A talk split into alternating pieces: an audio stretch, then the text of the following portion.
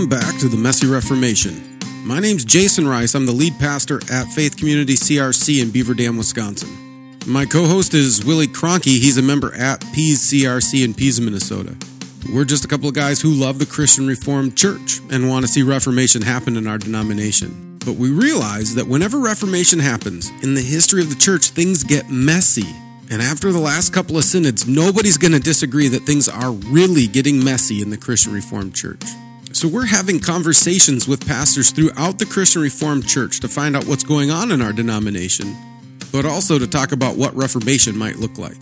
If you haven't already, take a moment, click subscribe so you don't miss any of our upcoming content. We're dropping episodes every single Sunday evening. It's also important for you to know that you are our marketing plan. We rely on you to spread the word about what we're doing at the Messy Reformation.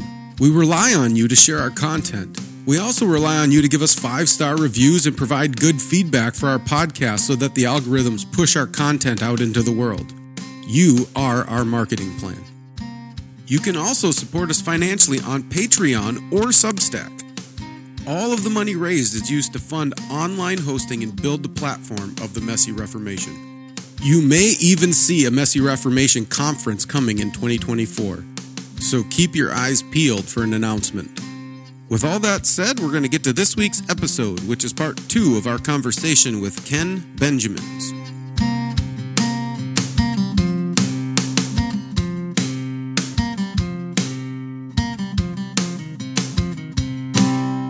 So in that, in that, regard, maybe I can share some of my own theological views on it. Like I'm Christian Reformed for a reason. I, am not a Baptist. I, I am Christian Reformed. Um, uh, not that I think that Baptists have good things to say. They do, but we have our own unique distinctives that are important to me. So I, I use when when people ask me, okay, what is the Christian Reformed Church or what is the Reformed faith about? I usually list about five different things. Mm-hmm. As for us, it starts with the sovereignty of God. God is sovereign over everything. He's sovereign in salvation if I'm a Christian, it's not first of all because I chose him; it's because he chose me. Um, uh, he's sovereign over all of that, and um, he's sovereign over politics, uh, the home, education. He's also sovereign over illness. You know, if I get cancer, it's not because well Satan must have given given that to me, which some Christians would teach. No, I, uh, even illness is part of God's sovereign control, and that gives me comfort. So the sovereignty of God is a, is a powerful thing. My God is so big, so strong, so mighty. There's nothing my God cannot do. Um, with that, then the, the, the doctrine of the covenant. I think our uh, our theology of the covenant is so rich. Uh, you know, with the evangelicals, I, I agree that we have to have a personal relationship with Jesus Christ, but um, but it's but it what our relationship that we have with with Christ is not just a, a friendship relationship. No, we're actually married. God makes vows to us. Uh, oh, he makes promises under oath. That's marriage language, which makes my relationship with God so much richer and so much deeper. And then to think that this carries on to the generations. Um, so the whole, yeah, I baptize my children, understanding that they're they're part of this covenant now too. That's such a beautiful doctrine. It's, it's what ties scriptures together. Doctrine of creation, as I've said before, I think uh, if we if we all that God has given us is good, all is fallen, but in Christ, all things are reconciled to him. So uh, we have a high view of creation and we can enjoy everything in the creation, including sexuality. Some people mm-hmm. think well, you can't talk about sex because that's a that's a taboo subject or a bad subject or a sinful subject. No, no, God made sex. so let's mm-hmm. celebrate that. Let's talk about that. And how do we re- how do we fix these things so that it's for God's glory? Yeah. Um, and then, uh, uh, yeah, sovereignty of God, covenant, creation, history. I think we have a particular view of history. We have one story of salvation. So the old leading into the new. The Old Testament Israel uh, is is the Church of God in its infancy stage. We're now we're in the adult stage, and we have the Spirit. Um, so uh, so there's dispensationalism. I don't have a whole lot of sympathy for. Uh, God, the coming of the kingdom. The kingdom is coming. It's all one story that all leads to that, and we just preach that, brother. We just preach that. And last of all, I think we have a peculiar doctrine of the church. We are not just a, a group of people that gather together. Uh, no, we have an institutional view of the church. We have offices, and those offices are important. And there are means of grace, the preaching of the word and the sacraments, and also dis- church discipline. This is what keeps this is what holds us together uh, and maintains some kind of integrity. Um, so th- those are those are the things that I celebrate as a Reformed Christian: sovereignty of God, covenant, creation, history, and a, and a solid doctrine of the church. This, is, I think, is what's distinctive and unique about us, and I love it all. Yeah. Yeah. Amen. Yeah, and that one, uh, as I was kind of wrestling, because I didn't fully grow up in the Christian Reformed Church, uh, so I came to faith in a non-denominational Baptist church, and and came into the Christian Reformed Church when I was 15, and uh, st- you know, started kind of wrestling through what I believed about things. And one of the big things that really uh, just cemented my understanding of God's word as uh, from this Reformed perspective is what you said that that one storyline. Yeah, is that uh, when I was uh, in more of a Baptistic view, I felt like the Old Testament. Yep. I, I didn't know what to do with it. Right. It was kind of like, okay, well, that's helpful, but that's back there, and it really doesn't. Now I know this is probably unfair, but this is how I saw it. Yep. That's just back then. That has nothing to do. Now we're in the new covenant. That was the old covenant. We're we're done. Yep. And uh, and I wrestled through that, like, well, that doesn't make much sense to me. yeah, yeah, yeah. And uh, as I studied the Reformed faith and came to, I'm like, oh, it makes so much more sense that God's telling this story and they're they're yeah. connected and and yeah. God's got this th- these through lines and uh, yeah, that's yeah. that like that that just makes so much more sense to me on how God's it all it's all connected. Yeah. And then once I came to that place, the whole Bible just opened up to me. Right. In a whole different way. And uh yeah, it was really powerful for me. So yeah, yeah, yeah one of the yeah. big ones. Yeah. So every I said, oh, I say many times in my own preaching, every major principle at work in the Old Testament is only affirmed or made richer the new. So the idea of king, kingship, whatever. Well, we don't have kings in the New Testament. Yes, we do. Christ is our king. Mm-hmm. Well, we don't have circumcision anymore. Well, yes, we do. We are circumcised now in baptism. You know, we don't have we don't have Passover anymore. Well, yes, we do. We have Lord's Supper, which is a fulfillment of all of those Old Testament uh, sacrifices and rituals and things. And uh, yeah, temple. We are the new temple. Canaan. Well, we are entering the new Canaan, the kingdom of God in Jesus Christ, and it's coming. Uh, actually, I did a series uh, a couple years ago on the Book of Revelation I um I had preached well I preached many times in Revelation, but I I only picked those little passages that I kind of knew what to do with. mm-hmm. Mm-hmm. Then I realized I'm at an age now where I have to grow up and kind of really study Revelation. So I did. I did for my own personal devotions. I took a year, I think, or more, just to kind of slowly make my way through Revelation. And once I was done all of that, I finally said, yeah, I'm going to turn this into a preaching series. So I, mm-hmm. I preached on Revelation. And then you see how what Revelation did for me is open up the whole Bible. Yep. And you see how the whole Bible is actually told in the book of Revelation. And you can see the whole thing unfold. It's beautiful. It's really cool. Beautiful. Yeah. Yep. I, uh, so I had that a while ago. I decided, so I preached a series through Revelation as well. I didn't do, okay. can't remember how many sermons I did it in, but I had to take some big chunks, you know, but I yep. tried to hit all the main the main themes. But it was probably about 15 years ago where I was like, all right, I need to. I was getting really heavily influenced by this kind of dispensational theology, okay. right? That's just kind of where that's the water of most of the United States. And uh and actually somebody told me this is how I got into Herman Hoeksema.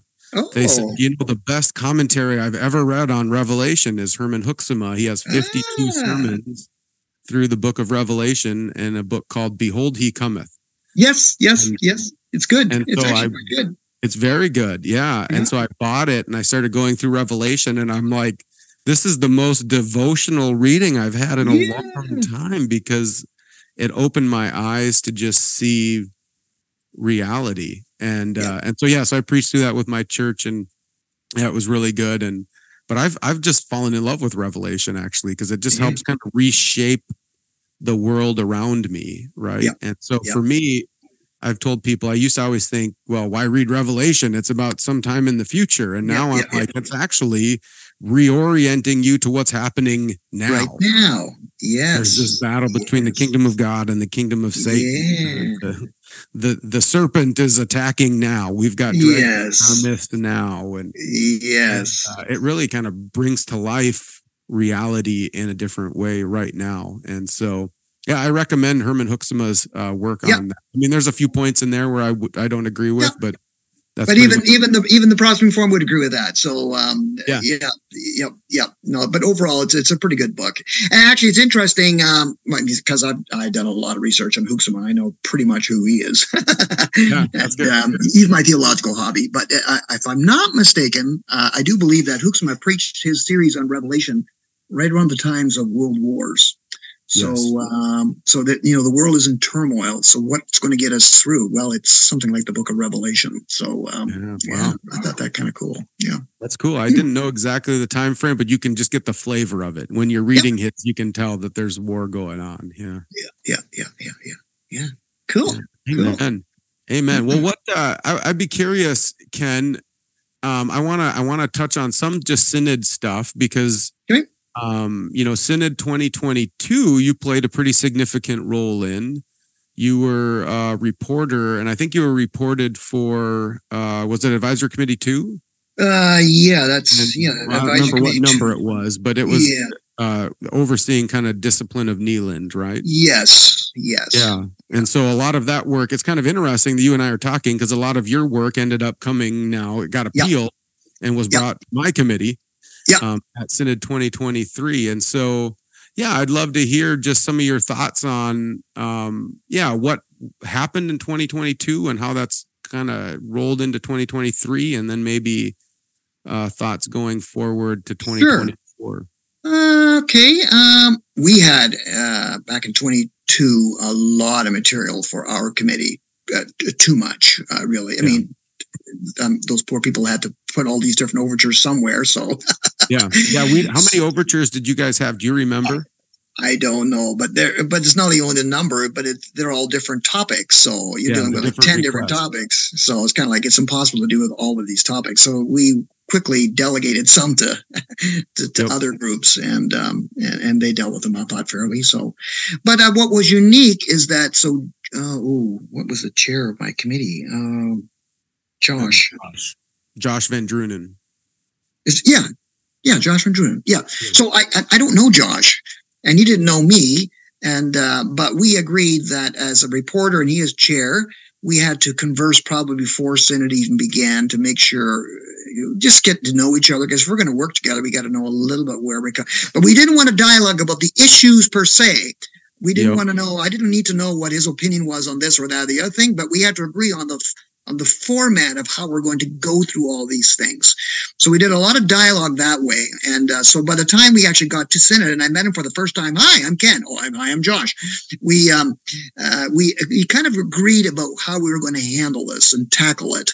And mm-hmm. as we, as time went on, I, I, started to realize, okay, I think we're pretty much on the same page theologically too, which is kind of nice.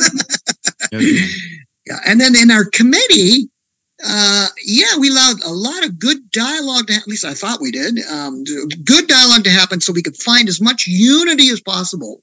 And uh, so, but that that we were able to come up with a unified report with recommendations, I think was a shock to us all.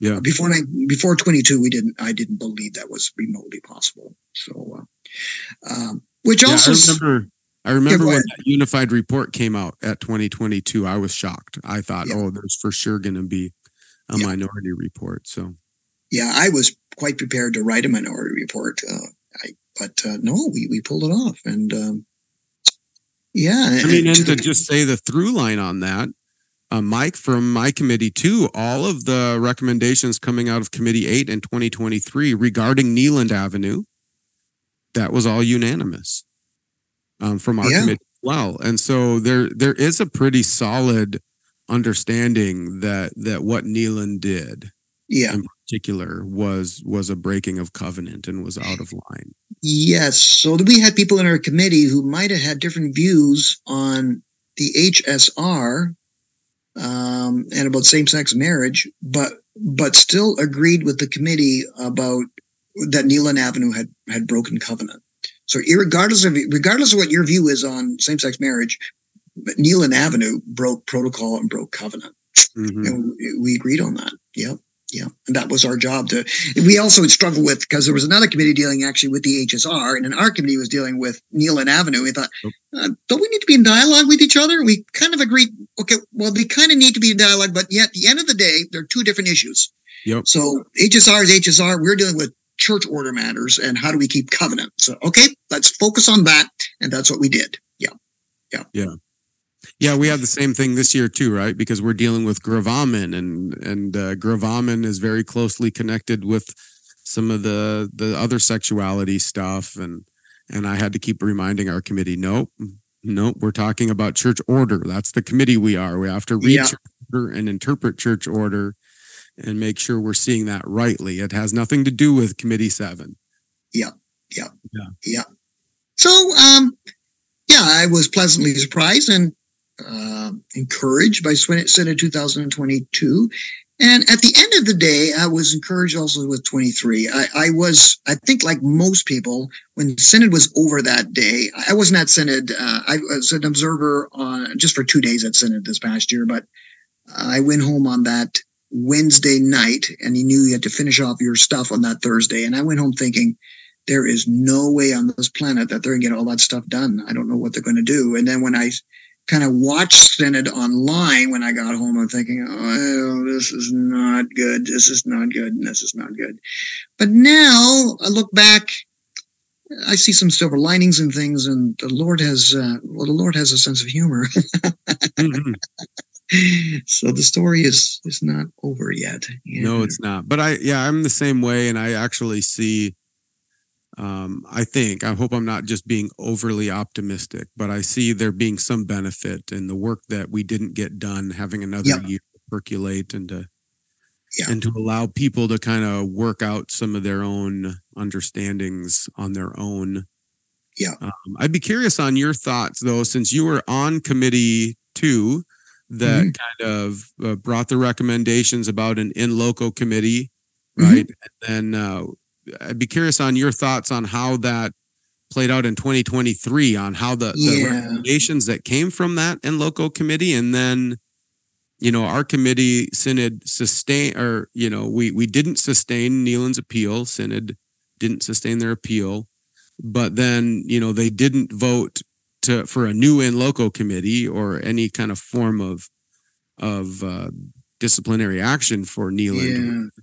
Um so yeah what are your thoughts is that kind of what your committee was Yeah. envisioning was going to happen or I, w- I would say so. So uh, I think at this point I can say I was disappointed that we did not maintain some kind of in loco committee of some sort. We can argue about how much authority or power you want to give to them.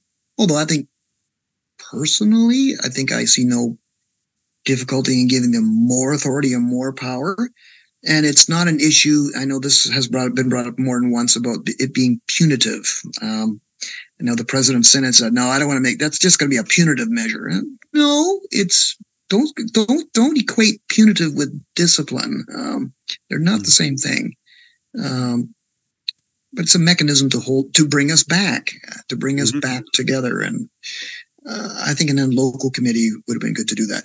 I do think we need to do more thinking, and I know there are some people doing that about. Um, our church order doesn't really address how broader assemblies do discipline on minor assemblies and stuff like that, or how much authority and power can you give to an in loco committee. We do need to do, do, do more thinking about that. Um, and I would love to do more thinking about that myself too. Which brings us, yeah, these are issues that we've never really uh, nailed down in our past. So Herman Hoeksema would have something to say about this. Yeah. because they were not pleased with this synodical authority that was given to Synod in 1924. But um, uh, I think in retro, or no, looking back at that history, I think uh, Synod has to be given some kind of authority to do what it needs to do. Yeah. Yeah, and I think in a lot of ways Synod has that authority, right? And Yeah. so um we just it it's very rarely had to use that level of authority. Yeah, yeah. Um or if ever, I guess. Uh the big the big wording that came out of the in loco committee report uh, was uh we're in unprecedented times, yes, unprecedented situations, which is why we need to come up with some unprecedented actions. Um, Yep. Either way, um, we can't just sit here not doing anything. We have to take some kind of action and trust that the Spirit's leading and that we're we're Yep. uh, making a decision, hoping for the best of the the future of the Christian Reformed Church and the kingdom of Yep. God. Yeah, yeah, amen. Yeah. And I think the principles of it are there in the church order. You know, it, everything is, starts in the local church. Um, it that's what do you call that? It's original re, authorities originally in the, in the local church. It is delegated to the broader assemblies, and but once it's a, a delegated there, then it is an authority. And so that's what article is that again about? You know, the same authority that synod has over the classes as it has over the local church. So Yeah. we do delegate a certain real authority over there which has to be disciplinary in, in some instances. I hate to use it that far, but sometimes it has to. We're getting to a Yeah. point where we have to do something. Yeah. Yeah, and that's part of what delegated authority is. The beauty is that it's delegated, right? That that's Yeah. why it's so important that it's original in the local church because then they delegate it up. Yeah. Yeah. It's not a synod picking who's going to be in classes, Right. um, Ah, and having a or, or synod isn't picking who's going to be the the people on your council, but the council is picking who's going to classes and classes yeah. synod, right? Those delegated up, but it has that authority to the point of where, and uh, you know, I would love to. Um, uh, I'll just say, in, in reading Bob DeMoor's commentary, um, he has a line in his commentary there that says, "When synod speaks, as it's as if Christ speaks to it." Or no, well, Yeah. it's as if Christ speaks. When synod speaks, the church speaks Yeah. and uh and because they've delegated their th- authority up to Yep. synod and so Yep. it has that authority to speak for the churches Yep. because the churches have sent their people to synod Yep. and Yep. There's a level of authority at synod that doesn't often get used and we don't want it to get abused but there's a time when it has to be used Yeah. I, I think so. I think so. Yeah. I think so. yeah and so yeah we're gonna have to figure that out um, over the next year because i think synod 2024 will um, i'm curious what the tone is going to be at 2024 what what are your thoughts and as you're seeing Oh. Well, you know, I, I'm not sure I can answer that, but I maybe we'll say this too: that uh, Synod has made some decisions, and now, and, and some, we made some good decisions, and even around in I don't know what it's like in the states, but in Canada, you know, the among the conservatives who kind of say, you know, Grand Rapids or Synod over there, they make these decisions, and they got to make good decisions. So I think we made some good decisions, but what Synod also said is it's up to you local churches and lower broader assemblies to actually make it work. yeah So so now I'm a church visitor in Classis Hamilton. It's my job to somehow make it work. Thanks, Synod. um, but uh, hey, that's how it works. We all have to work together here. It's nice for Synod to make some decisions, but still it has to be applied at the local level. And so we all have to work together to make it work. Yeah. That's right. Amen. Yeah, and that was one of the reasons why um now it ended up that recommendation didn't end up getting to the floor. We ran out of time, but one of the reasons why our committee did not recommend a new study committee to figure out how broader assemblies could disaffiliate lower assemblies was uh, partly as we dug into church order more and more we thought there are a lot of i mean there that hasn't fully been done, but a lot of those procedures are there. We're just not using them effectively. And church visitors are one of the main uh, things that um, they're just not functioning well in the CRC right now, which is partly why we're in the situation we're at. I think I just talked to somebody from a classis. I- they said they have no church visitors. Yeah, you were saying that in your last podcast. I did listen to it this morning. Um, uh, yeah, that some classes don't have church visitors at all or church visiting. Um, yeah, I think in Canada we we do church visiting. At least all the classes that I know of are doing that. Yeah, we are doing that. Yeah, Yeah. and that's not good if we're not doing that. Yeah, yeah. Yeah. Yeah. Now, mind you, church visitors only have so much authority as well. Um, at least in the way I've been doing church visiting, or at least it's understood in Ontario, you know, church visitors just don't come in there and just uh, declare all kinds of laws. We point out what the church order says, and you know, this is what our rules are. So you have to abide by these rules, but we don't. I don't. Yeah. push our authority too hard.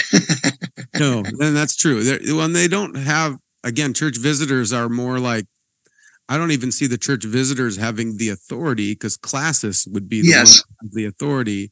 Uh, and the visitors are kind of sent, not even on behalf of classis, but they're just checking in on churches, right? Yeah. Yeah. and it's not yeah. always, you know, somebody at Synod had said, well, this is the weaponization of church visitors. And it's like, yeah. That's No. not what the goal is. The church visitors come in and check on the life and doctrine of the church. Yeah. And uh, see how they're doing and see how classis can support them, sure. But uh, but if the church visitors come in and they see things that are askew, they Mhm. bring that back to classis, and then classis has the Yeah. Yeah. authority and responsibility Yeah. uh, to take some kind of action on that. And so Yeah. Yeah. yeah, I would hope that our church visiting gets uh, revitalized as a result of this. We start visiting churches not just as some kind of witch hunt, as people have No. tried to use this, but that we're getting in these churches and asking, "How are you doing? And how what's the health of your church? And how can we Yeah. support you as a classis?" And and uh, by the way, how are you guys doing doctrinally? Are you in line with this? How can we support you coming in line more fully with the doctrines of the Christian Reformed Church? That's how I understand our job as church visitors, even for the HSR matters. Um, actually, we, we've had some conversation already uh, among us church, at least a few that are church visitors I've been in touch with. Um, uh, so we had kind of agreed with the few that I talked to so far is that uh, our first question would be when it comes to uh, synod is what did you hear synod say? So it's kind of like, so what is your understanding of what synod did? Start with that. because people might have all kinds of misunderstandings or whatever what Synod did. So yeah, even just getting getting make sure we're on the table uh, on the right way. Start with that. Yeah. Yeah. And I even wonder, I'd have to go back, um, even talking about the role of church visitors. I wonder what role church visitors could play on this uh, topic of gravamen as well. Because, you know, in our church order right now, uh, what it says about gravamen is if you file a, a confessional difficulty gravamen, you present it to your council. And then if the council can't handle it, then it goes to classis. Yeah. And what does that look like as a class? Yeah. you help. And I could see that being another role where a council goes, Hey, we can't, we don't have the tools or the equipment to help this person through this difficulty. Can the church visitors come in and help kind of walk us through this and and provide some support? That'd be a really relational way to kind of work through some of these uh, difficulties. Now, again, then it says if the classis can't handle it, then it goes up to synod. And I don't know how Yeah. you deal with confessional difficulty gravamen at synod, but um but uh but i could see church visitors at least on a classical level doing being able to come in and help shepherd a congregation in its understanding of the doctrines of the church and that's a Yeah. beautiful thing again Yeah. I, I, I would agree. Yeah. Yeah. It's uh, yeah. It's, that's that's an asset that we have. Let's let's run with that. Yeah. It's good. yeah Actually, in that regard, I, I love our polity. I, I've, uh, you know, when I was in seminary, uh, it's true. I took Henry DeMoor's course and I, and I thought it was important. And, but now that I've been a pastor for 25, well, 20, 26 years, I see how important our polity is. And it's good to know your polity and make it run for your, for your, uh, for your blessing. It, it's there for our, for our blessing. So, Yeah. yeah. the, the more i Yeah. dive into it uh, the more i dive into our church order the more i see the wisdom Yeah. in uh, its creation and just the way it handles things Yeah. and uh, more and more i keep you know i'll run into something and i'll go man we're not functioning in line with this right now. We need to and if we were things would be going so much smoother if we were Yeah, know, working in line with that. And and the number of uh just pastoral implications that that come along with that. Oh, talking to a guy on a and and this would maybe seem like a really weird thing but you know there's a lot of churches that are struggling in the in the crc i was talking with a pastor of um who's uh functioning like an interim pastor of a church that's really struggling they're down to okay. maybe 20 people right now and trying to figure out discern the future and he had mentioned something about well they're struggling to even put together a council because they don't have very many people and and I said, well, it sounds like you're not really, uh, and from a church order standpoint, you're not really an organized congregation anymore because you can't put together a council. You Yeah. probably should think about be kind of going back to emerging status Yeah. And he's like, well, it sounds like we're being demoted. And I'm like, but actually, what happens when you go back to emerging status is that you come under the supervision and guidance of another council. And so then you have some leadership that's helping guide you as a congregation. Yeah. And I'm like, it's actually not like you're getting demoted and we're putting a babysitter over you, but you're you're just coming under the wing of another congregation who's going to help walk you through this process who has some leadership and yep. some resources and i'm like it's actually a really pastoral thing even though for many it would be we're being demoted to emerging yep. status and yet i'm like it's one of those wisdom things as yep. church order that there's always this beautiful procedural stuff that people get annoyed with, but there's a, a pastoral understanding behind all. Absolutely, I I agree hundred uh, percent. And it's it's to protect us all. So you know, as you've heard of all these situations with these pastors and these big megachurches who have fallen, because I don't think they have the polity mechanisms in place to protect churches from this kind of behavior. And uh, not that, I mean, you can abuse our polity too, but it helps them at least when we work with our polity. We had had a situation before where there was a church that, um, well, they they had some kind of guy become their leader. They didn't ordain him or anything, but he became their somehow quasi pastor. And then that person got into trouble, and so they called up the CIC and they said, "Hey, what are you going to do with this guy?" I said, "Is he ordained? No, but but he, you know, he did this, this, and this." And well, you know what? This is why we ordain people. We ordain people so ordain people so that we can hold them accountable. mm-hmm. But we can't hold anybody accountable who isn't have any authority or power to do anything in the first place. right. Yeah. Yeah. Yeah. It's a mess. Yeah, that's a mess. That's a mess. It is. Yeah. And uh, I've seen that over and over and over again where for the expediency of trying to get something done, yeah. Um, we make a decision and then all of a sudden now we're stuck because we um, uh, church orders there for a reason. Yeah. And uh and and and I've even said, you know, there's this kind of a lot of talk recently about kind of the end of institutions and the and yeah generation coming up that's kind of anti-institutional and and maybe denominations are going to go away or whatever. There's a lot of talk about that, yeah, and I still yeah. think as I look at the landscape, um, I think the CRC has just our polity has a setup institutionally different. Yes. And yes. that, and I think we're an institution that's designed to function well in an anti-institutional age where we can, uh, yeah. Have, uh, yeah, we've got the tools and resources to keep yeah. going to be a blessing. Yeah, I, I, would agree with that. Yep. We, we might have to do some more thinking. Uh, like I have some good Canadian Reformed friends over here and United Reformed friends. In the future, we're going to have to rely more on these on these brothers, these cousins of ours. mm-hmm. And our poly doesn't really supply much of a mechanism right now to work more. But I think in our in the principles of our church orders, we're all we all had the same church order of Dort in principle anyways, we need each other. I, hope in the future we can we can connect more because we're going to need each other as we live in this more anti-church culture. Yeah. yeah. Amen. Mm-hmm. Well, Ken, we're coming right to the end here, and uh, I always kind of give everybody uh, opportunity to kind of give some final words uh, to our listeners. And I always say that we have a whole wide swath of people who listen uh, to our podcast. There's a lot of pastors listening. There's pastors from other denominations who are listening in, kind of curious what's happening in the Christian Reformed Church. But we've got elders, deacons, and uh, my new saying is even soccer moms who are listening yep. to even some college students I know are listening to the podcast.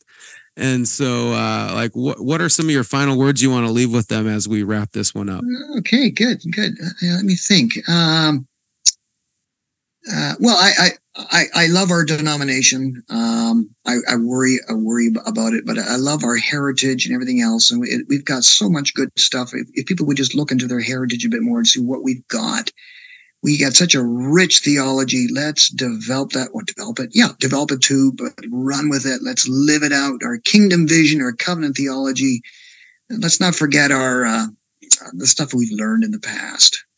Confessional integrity, I think, is a very important thing. If we don't maintain it, I, suppose it can be too legalistic, but we are far from being too legalistic as far as I'm concerned. Oh, and maybe in that regard too, you know, like I'm, you and I are part of the Abide Project, and um, uh, and and I I do that with yeah with full confidence. But some people might think that all we're all, all about is just one little issue about sexuality. Well, yes, yes, and no. I, I don't think sex sins are worse than any other sins, but somehow it is turned to a shibboleth in that we have people out there who say that, well, no, same sex marriage is okay and the Bible is okay with that. Well, kind of like, if you're going to put it that way, that's not true. So we got to get it right so that, um, uh, so that we don't mess up other things along the way too. Uh, it's just a hint of other things that might go wrong and are going wrong. It, it all, like you said earlier, all our points of doctrine all kind of hang together. They all kind of work together. So, um, yeah, if we start f- playing fancy, foot and fancy free with with something so basic as, as same sex marriage, then after a while we're going to start dealing with other things like the atonement and Trinity, as you mentioned earlier, to um, all kind of things. But uh, yeah, confessional integrity. Let's run with our robust kingdom vision that we have. That's why I'm Christian formed, and uh, let's let's continue to preach the gospel. Oh, and, and gathering together, meeting together, I think is a good thing. Let's go to church. Let's hear the word. word's a good thing. Preaching of the word is what it's the word that's going to create God's blessing, the kingdom come. So just keep doing that. That's all we have for this week. If you want to help us out and support the Messy Reformation, another thing you can do is sign up for our newsletter through Substack. That way, you'll get episodes and summaries sent directly to your email inbox. It will also give us the opportunity to communicate with our audience, which is one of the biggest struggles of a podcast. So head over to the Messy Reformation on Substack and sign up for our newsletter. Now, stay tuned next week for our conversation with Drew Hookema. But until then, don't forget this is Christ's Church, and he bought it with his blood. And we've been warned that wolves will come in trying to destroy the flock. So, keep a close watch on your life and on your doctrine Preach the word in season and out of season, and keep fighting the good fight in this messy Reformation.